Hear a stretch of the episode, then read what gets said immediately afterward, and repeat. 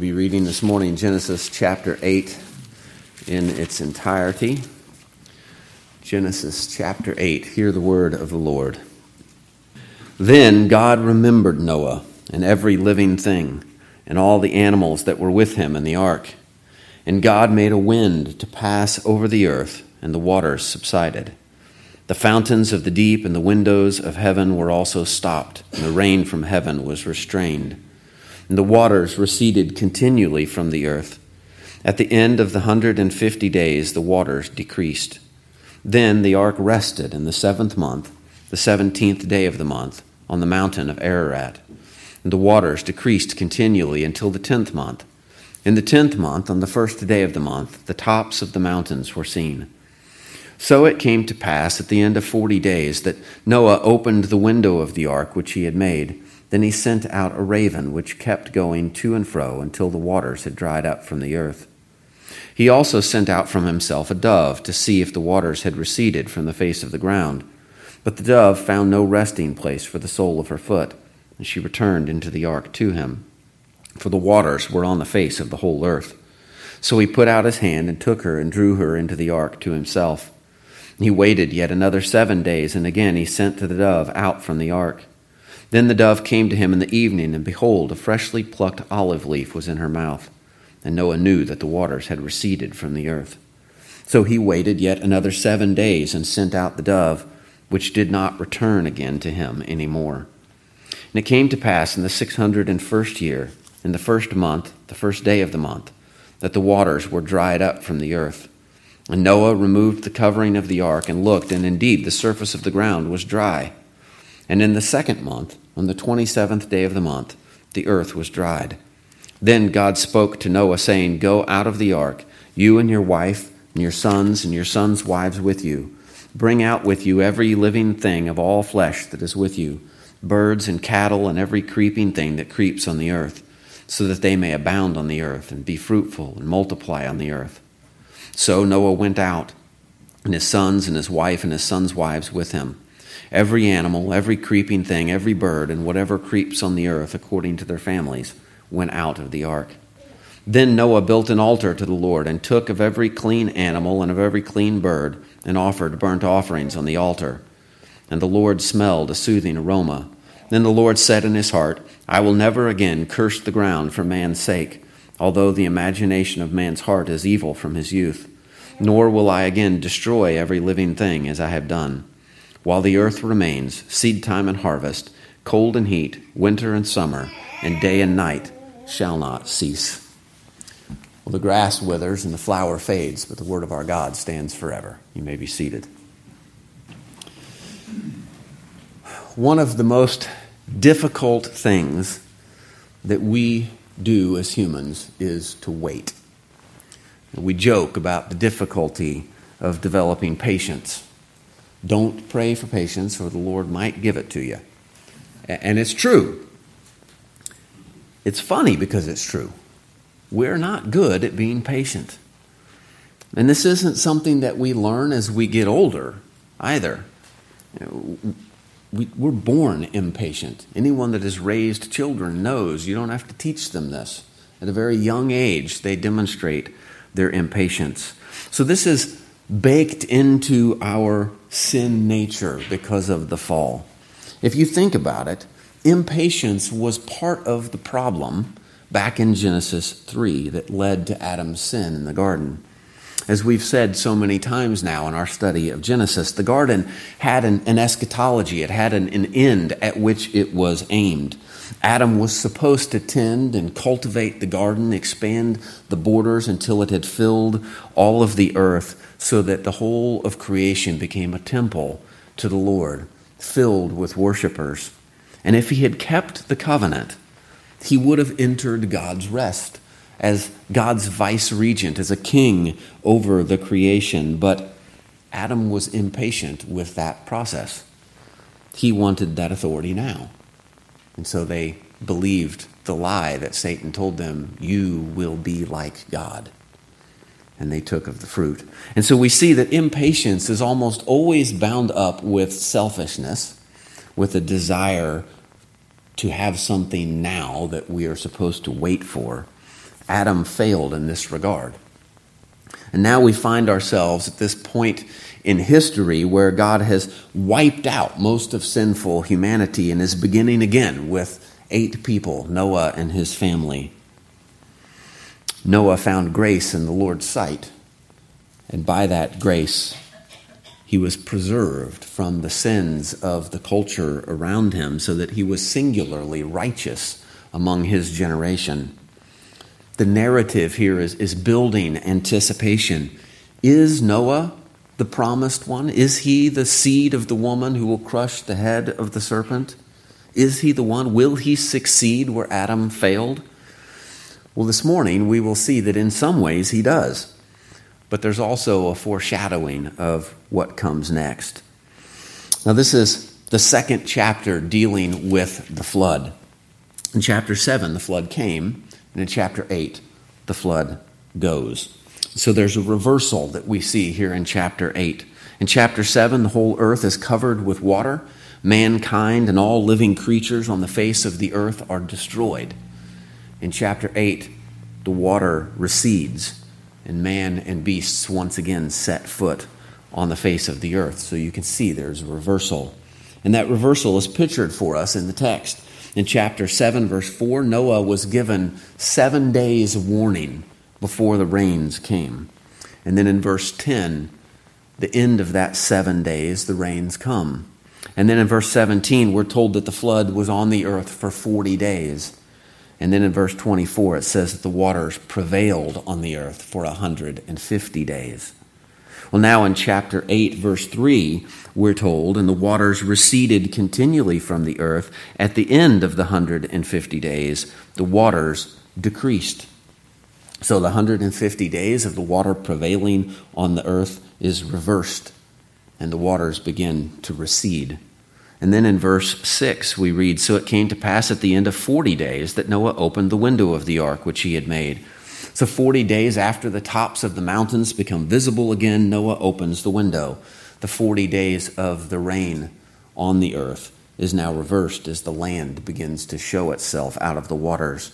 And then in verse 10, he waited yet another seven days, and again he sent the dove out from the ark. So Noah had sent a dove, and she came back to him, so he waited seven days and sends her out again. This time she comes back with a flesh, freshly plucked olive leaf in her mouth, showing that the plants had begun to grow again.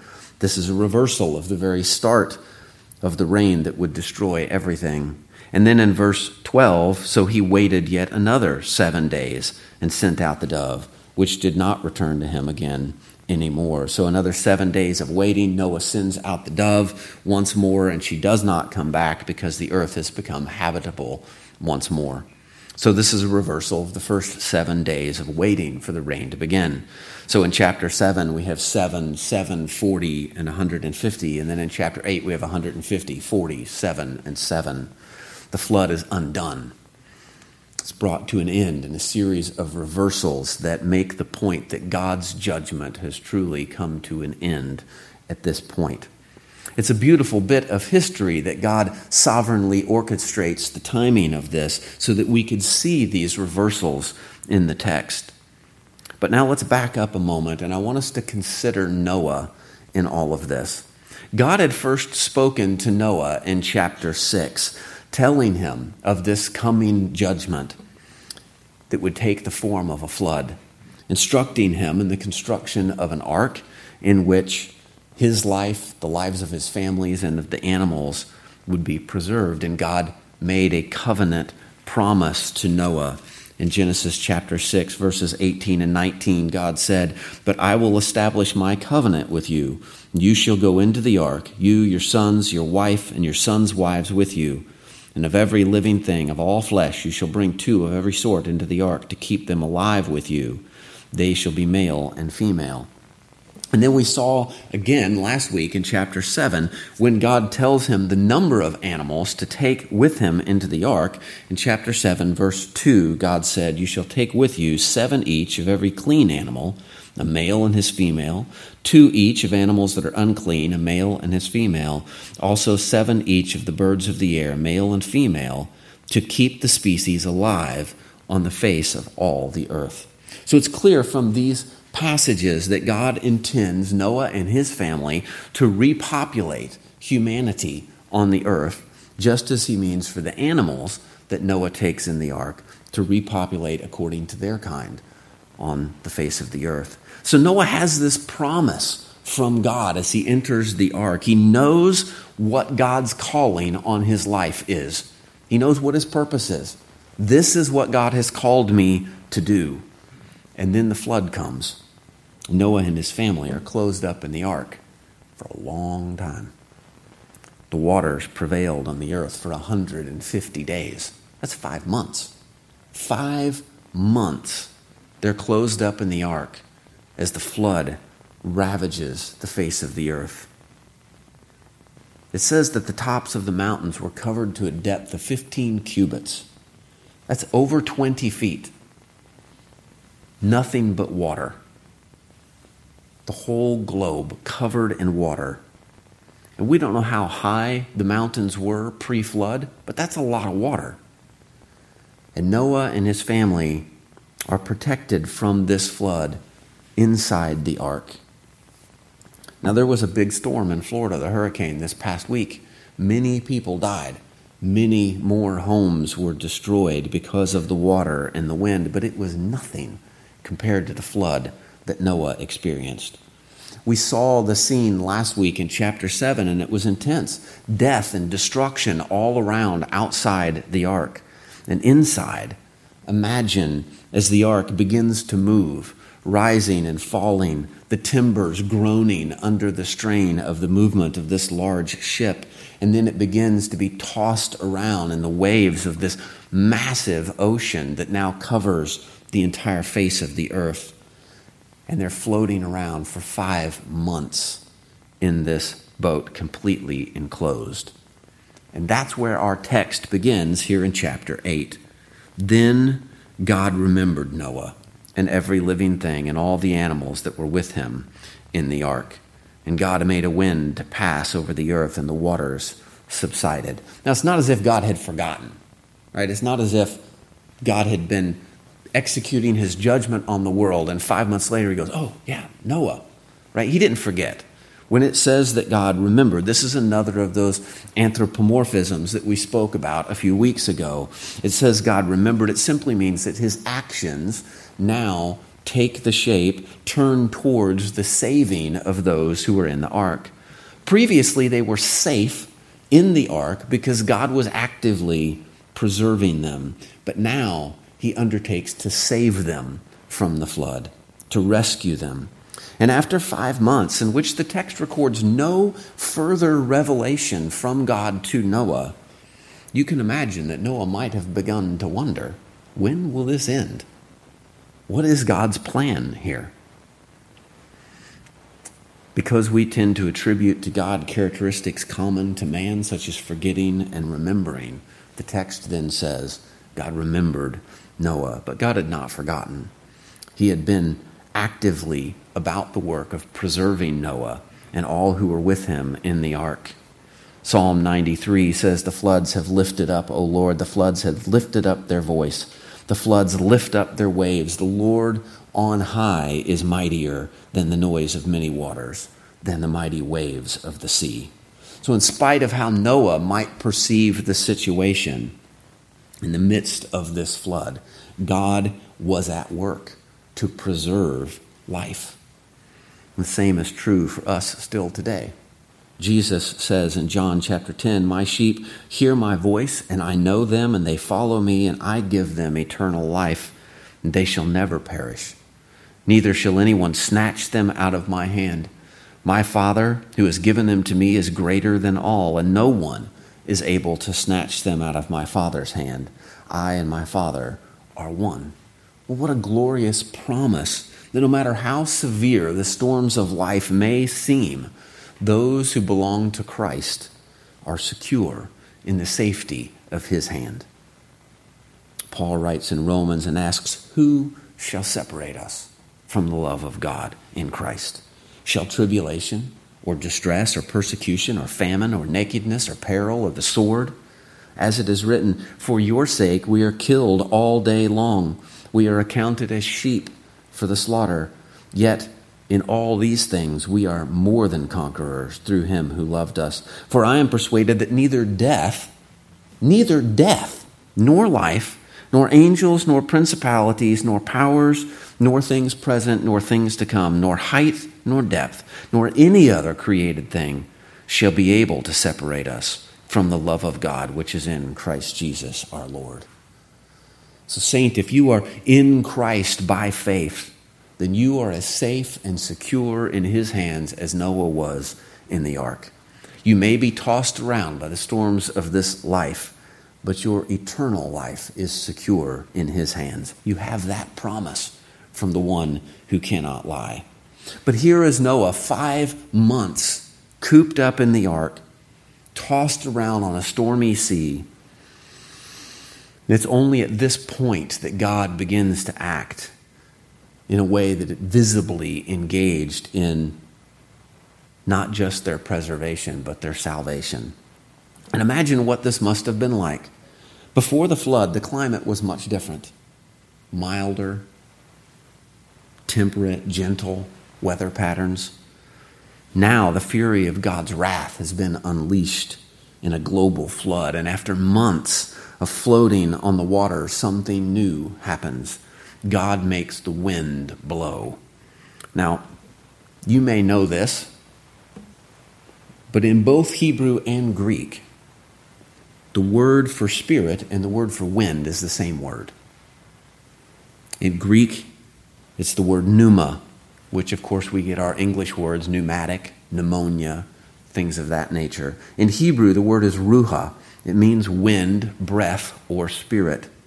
It's the same word that's used in Genesis 1, verse 2, and the Spirit of God was hovering over the face of the waters. So this is clearly meant in verse in chapter 8 to bring the creation account back into our minds as we read the account of the end of the flood.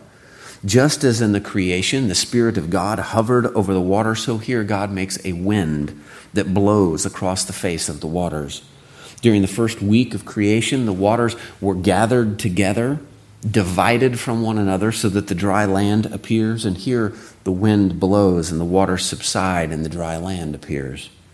Clearly, the earth is being remade. In chapter 9, which we'll look at next week, Noah will receive the same covenantal mandate that Adam did to be fruitful and multiply and fill the earth. This is the biblical storyline of creation, fall, and redemption being recapitulated here in Noah. It will happen again in the creation of the nation of Israel. Or once again, we see water, wind, and dry land. The Lord caused the sea to go back by a strong east wind all that night and made the sea into dry land, and the waters were divided.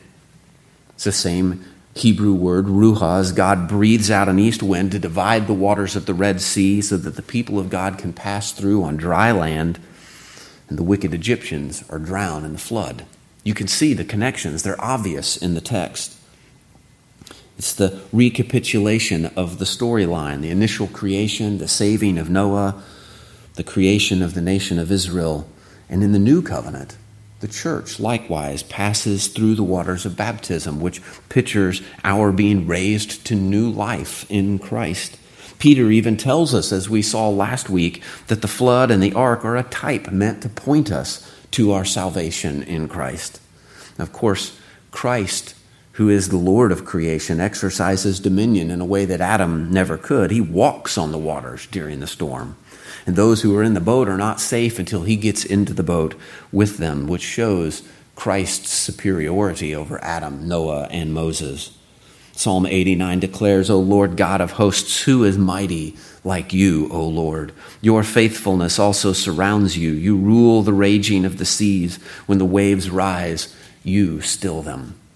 That passage was fulfilled in Christ. But at this point in the text, Noah is in need of the Lord of hosts to rule the raging seas. And so God causes this wind to blow, a wind that begins to dry up the water. The ark is probably pushed around by the wind. And consider that the whole globe is covered by water. There are no mountains, no trees, nothing to slow this wind.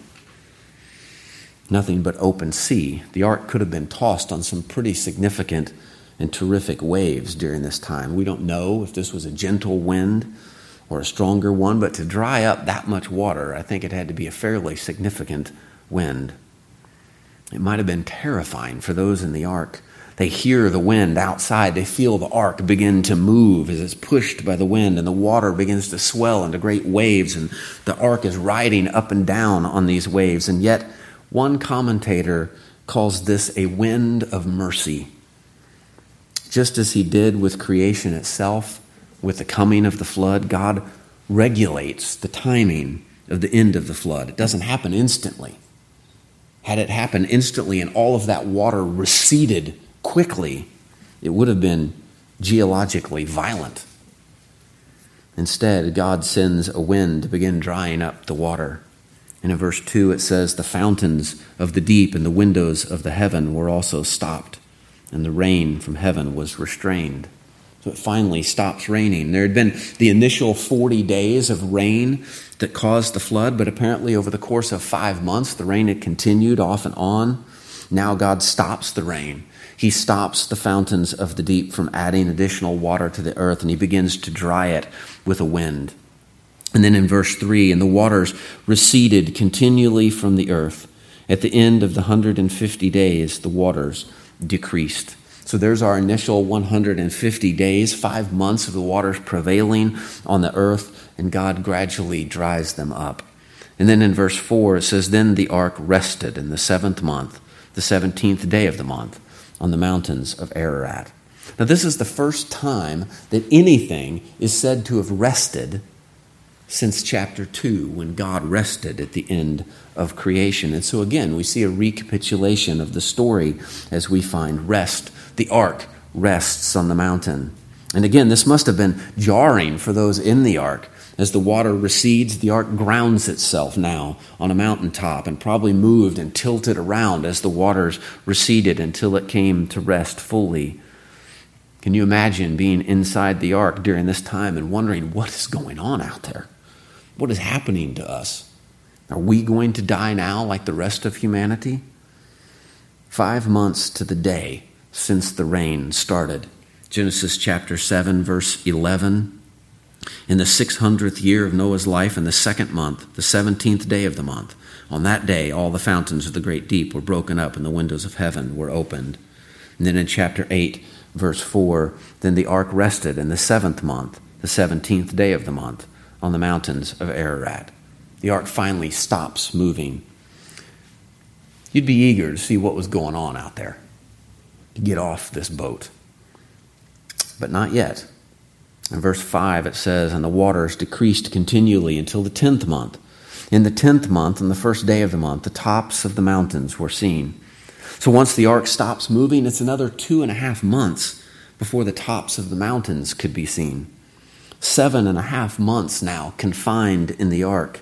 And then in verse 6, we read So it came to pass at the end of forty days that Noah opened the window of the ark which he had made. Now, notice what is going on here. The last time God spoke, Noah was told to come into the ark. That was seven and a half months ago. They've been tossed around like a cork in a hurricane for months now.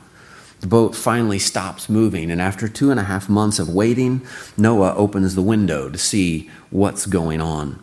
In verse 7, then says, Then he sent out a raven which kept going to and fro until the waters had dried up from the earth.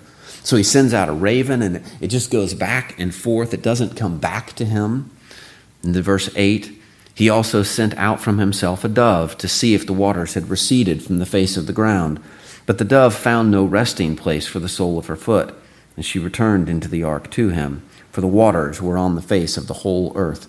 So he put out his hand and took her, and drew her into the ark to himself.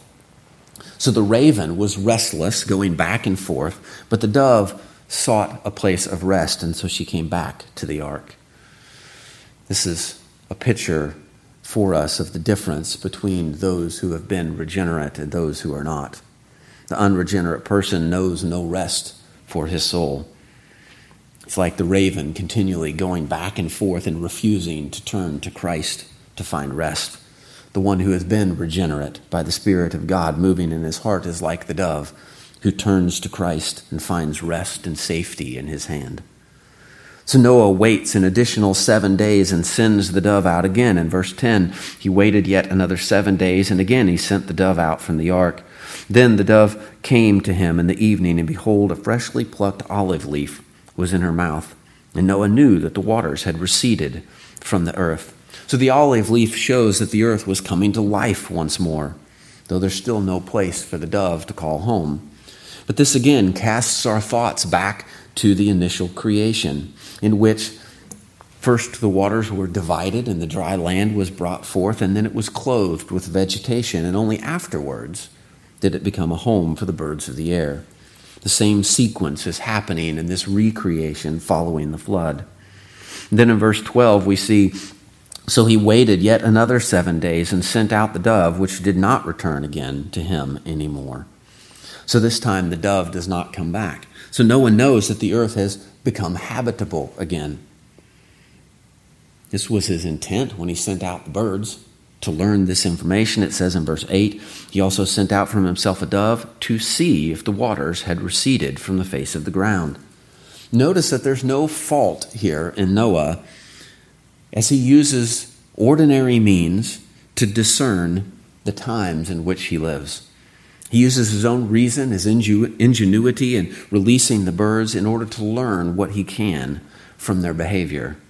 This is a lesson to us that as we experience life on planet Earth, God intends that we should use our reason and our perception to know the times in which we live.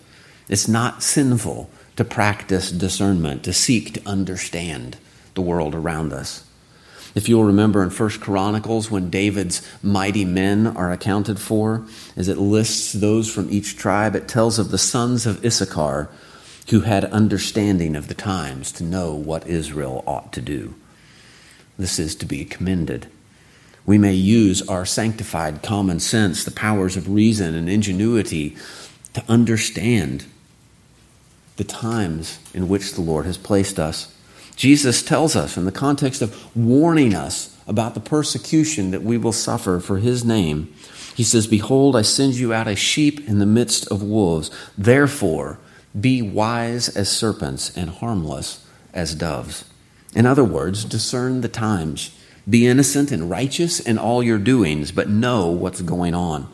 We're not told to be like ostriches, sticking our head in the sand and unaware of what's happening in the world around us. We are to be wise and discerning, to know the times, to understand the culture, and then patient to endure it with godliness. This is what Noah did. He sought to understand the situation, to see if the waters had receded from the face of the ground. But notice that even as he seeks this understanding, he doesn't open the ark. He doesn't venture out just yet. In verse 13, it says, And it came to pass in the 601st year in the first month, the first day of the month, that the waters were dried up from the earth. And Noah removed the covering of the ark and looked, and indeed the surface of the ground was dry.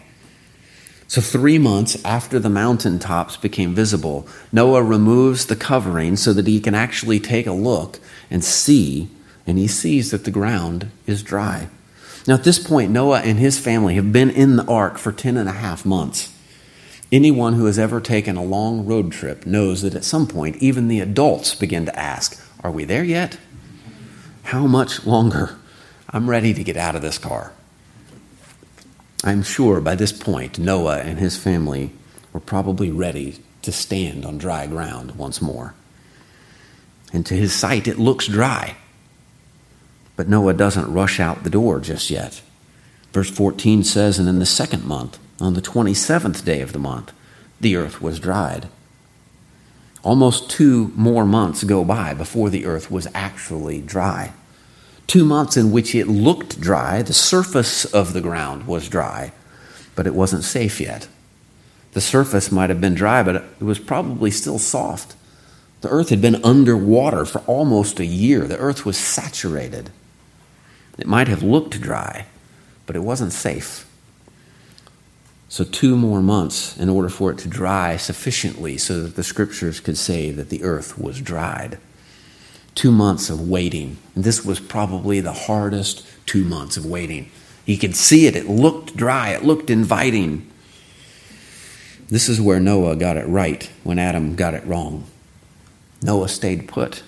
He could see outside, it looked good, but he hadn't heard from God that it was time to go, and so he waited. Remember that Eve, with Adam with her, saw that the fruit was pleasant to the sight, and so she desired it. The earth must have looked pretty pleasant to the sight at this point, after nearly a year cooped up in the ark.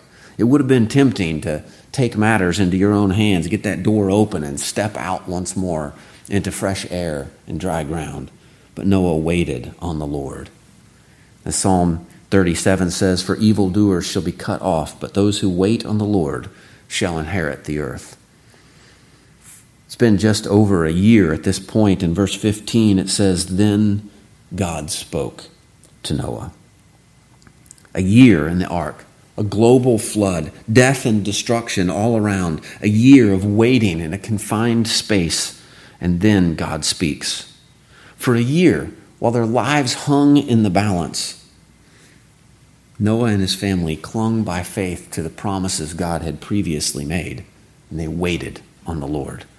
And here's the thing Noah knew what his calling was. He knew he was supposed to repopulate the earth with humanity and with the animals he's caring for in the ark. He looks out, he sees that the earth looks dry, it looks habitable and welcoming, and yet he waits for the Lord. We have a tendency to get impatient, don't we? We, we want to get on with things. We want to be doing something. We may know our calling, but we must wait on the Lord's timing. There's a theme of rest here in chapter 8. The ark rested, the dove sought a place of rest. The raven, by contrast, was restless. And while it doesn't say it explicitly, obviously Noah rested while he waited in the ark. But while he was resting, God was at work. God was at work to make the earth more than just appear to be safe, but to actually be safe. Too often we get impatient and we want to start doing things in our own power. We may even think we know what God has called us to do in life, but if we don't wait on His timing, the ground may not be solid under our feet. Jesus knew why He was on the earth, He knew what His purpose was, He knew His calling, and yet He waited. We see this in the Gospel of John six times. We're told that Christ did not go somewhere or that he avoided a certain situation because his hour or his time had not yet come. He waited on the timing of the Father. Last week we saw that God invited Noah to come into the ark, and we, we compared that to Christ inviting us to come to him to find rest. And now we see in verse 16, when God finally speaks again, he says, Go out of the ark, you and your wife and your sons and your sons' wives with you. Go out. At the end of his earthly ministry, after Christ had invited us to come to him to find rest, he then commanded his church to go. Go, therefore, and make disciples of all nations. And once again, the repetition of the story. God created Adam and Eve, He put them in the garden to tend and to keep it. He gave them the work of expanding the borders of the garden until the whole world had become a temple filled with worshipers. Then God blessed them, and God said to them, Be fruitful and multiply, fill the earth and subdue it. Have dominion over the fish of the sea, over the birds of the air, and over every living thing that moves on the earth. And now in chapter 8, Noah receives the same commission. In verse 16, go out of the ark, you and your wife and your sons and your sons' wives with you. Bring out with you every living thing of all flesh that is with you, birds and cattle and every creeping thing that creeps on the earth, so that they may abound on the earth and be fruitful and multiply on the earth. And in chapter 9, which we'll get to next week, God tells Noah, As for you, be fruitful and multiply, bring forth abundantly in the earth and multiply in it.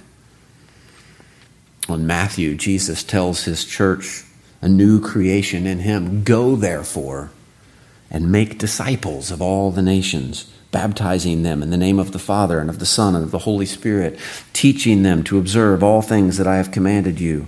And lo, I am with you always, even to the end of the age. In other words, fill the earth with worshippers of God. So the church knew its calling. They knew what God had commanded them to do, but they had to wait, didn't they?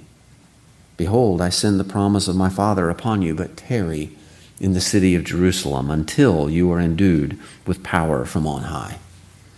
Like Noah, they knew their calling, but they had to wait on the Lord's timing. But when the time came, Noah obeyed. Verse 18 So Noah went out, and his sons and his wife and his sons' wives with him. Every animal, every creeping thing, every bird, and whatever creeps on the earth, according to their families, went out of the ark. Noah waited but once God gave the command, the time for waiting was at an end, and the time for obeying was there. And so Noah obeyed. We often talk about the difficulty of waiting, and it is difficult. At different points in our lives, we have to wait on the Lord, and it can feel like an eternity. It feels like time is racing by, and we're not getting to the thing that we feel called to do. We're not hearing from God. We don't know what His plan is. What does He have in store for me? When will I meet the person that will be my spouse? When will we get married? When will we be able to have children? When will I get the job that I want? Seems like we're always waiting, and most of the time, not so patiently. And even if we know our calling, we still often have to wait on the Lord's timing. But on the other hand, we must be careful that we don't use waiting as an excuse for disobedience. When the command came from the Lord, Noah obeyed. He had to step out, out of the safety of the ark, into a new world, a world that was very different than the one that he had known before the flood, a world that is now full of dangers. But he obeyed, and so must we. Christ told us to be discerning and wise as serpents, to be innocent as doves in the face of evil, and he told us that in the context of warning us about the persecution and the suffering that we would endure for his name's sake. Waiting and obedience both depend on faith. And so we find ourselves praying along with the Father who brought his child to Christ to be healed Lord, I, I believe, but help my unbelief. In the midst of the storm, while the ark was tossed about by the flood, Noah and his family were safe within the ark, clinging to the promise of God that he would deliver them, and through them he would repopulate the earth. And when the time came to leave the safety of that ark, I'm sure that Noah was still clinging to the promise of God in faith. Everything is different now. The weather is different. The temperature is different. The topography of the world is different. Civilization has been wiped out. Everyone and everything that Noah's family knew was gone, destroyed. And they had in that moment only the promise of God to cling to. He had promised them that He would work through them as His instruments to repopulate the world with worshipers. We have more than they did in that moment. We have all of this the written Word of God, all of His promises, all of which find their yes and their amen in Christ. And so when the storms of life toss us around, we are to cling to the promises of God in His Word. Trust that He is at work in the storm, even when we can't see it. Trust that He is preparing the way for us Trust that He has prepared the way when He calls us to obedience. And trust that even now He is preparing a mansion for us in glory to be our inheritance in the kingdom of heaven. But the text of chapter 8 continues in verse 20. It says, Then Noah built an altar to the Lord, and took of every clean animal and of every clean bird, and offered burnt offerings on the altar. And the Lord smelled a soothing aroma then the Lord said in his heart, I will never again curse the ground for man's sake, although the imagination of man's heart is evil from his youth. Nor will I again destroy every living thing as I have done. While the earth remains, seed time and harvest, cold and heat, winter and summer, and day and night shall not cease. Noah found grace, unmerited, undeserved favor in God's sight. And he lived by faith in the promise of God, and God preserved him through the flood. But Noah was not the promised seed who would crush the head of the serpent. He's making sacrifices, offering burnt offerings, because the imagination of man's heart is evil continually from his youth, even Noah's. But God makes another promise here, doesn't he? He promises not to destroy the earth like that again. The earth will continue. He has kept his promise to Noah, preserved him from the flood, remade the world, and brought him safely back to dry land. God will likewise keep his promise of a Redeemer. But for now, mankind will have to wait on the Lord's timing. Next week, we'll explore God's covenant promises further, but for now, let me close with the words of Psalm 104. O Lord my God, you are very great. You are clothed with honor and majesty. You who laid the foundations of the earth so that it should not be moved forever. You covered it with the deep as with a garment. The water stood above the mountains. At your rebuke they fled. At the voice of your thunder they hastened away. They went up over the mountains, they went down into the valleys, to the place which you founded for them. You have set a boundary that they may not pass over, that they may not return to cover the earth. May the glory of the Lord endure forever. May the Lord rejoice in his works. May we likewise rejoice in the work of God to preserve us, even in the periods of time when we must wait on him, waiting by faith in the promises that he has made. Let's pray.